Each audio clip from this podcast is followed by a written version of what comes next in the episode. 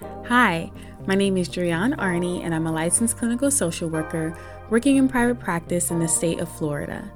Welcome to the Cultivative Conversation podcast, where I engage listeners in conversation about mental health related topics and use questions designed to assist with exploring themes of gratitude, nostalgia, sharing, and learning to normalize mental hygiene and to invoke togetherness and intimacy through conversation.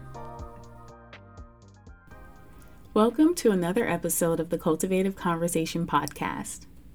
One thing that I think we can all agree on is that making decisions, especially when wanting to solve a problem, can be very difficult. Decision making and problem solving are very common issues that come up in my work with clients, and finding effective ways to support my clients with these issues is always exciting for me. Today, I'd like to engage you in a conversation about an intervention that has been very helpful with this. I personally find the use of acronyms very helpful with remembering ordered steps and information, and using the ICE model to educate my clients on effective problem solving and decision making skills hasn't failed me yet. The acronym ICE stands for the following I stands for identify, C stands for create, E stands for evaluate, and D stands for decide. Let's walk through the steps of this method together. First, we want to identify the problem. Our goal is to describe what the problem is and why it is a problem. Next, we want to create alternatives or options. In working through this step, I encourage listing the possible ways that a person can handle the problem.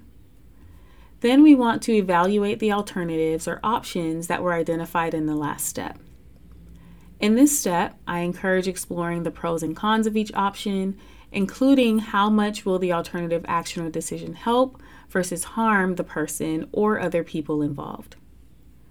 Our last step is to decide on the best alternative to do. This is where I encourage clients to identify which alternative will bring the most help and cause the least harm based on their evaluation of the pros and cons of each option. In practice, it is not uncommon for someone to make it to the last step and still feel conflicted in how to respond.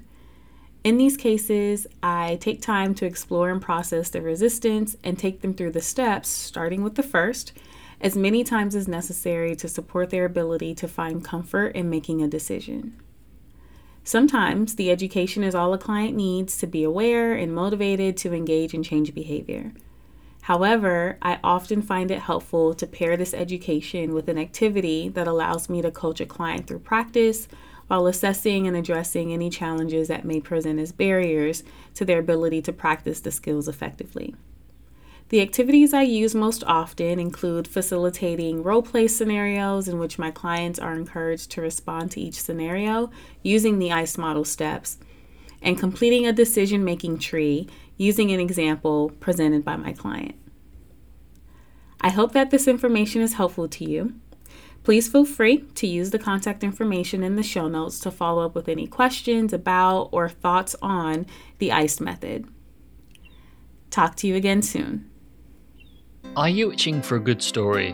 Laughter among friends, maybe even a mystery or two? Well, you're in luck.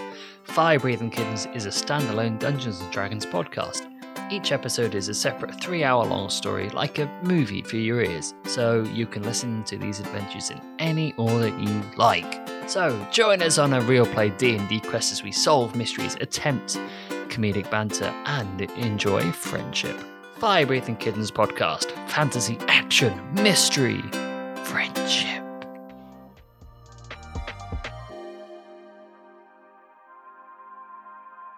Thank you for joining me for this cultivative conversation. If you have not already, please subscribe to the Cultivative Conversation podcast and share this episode with a friend.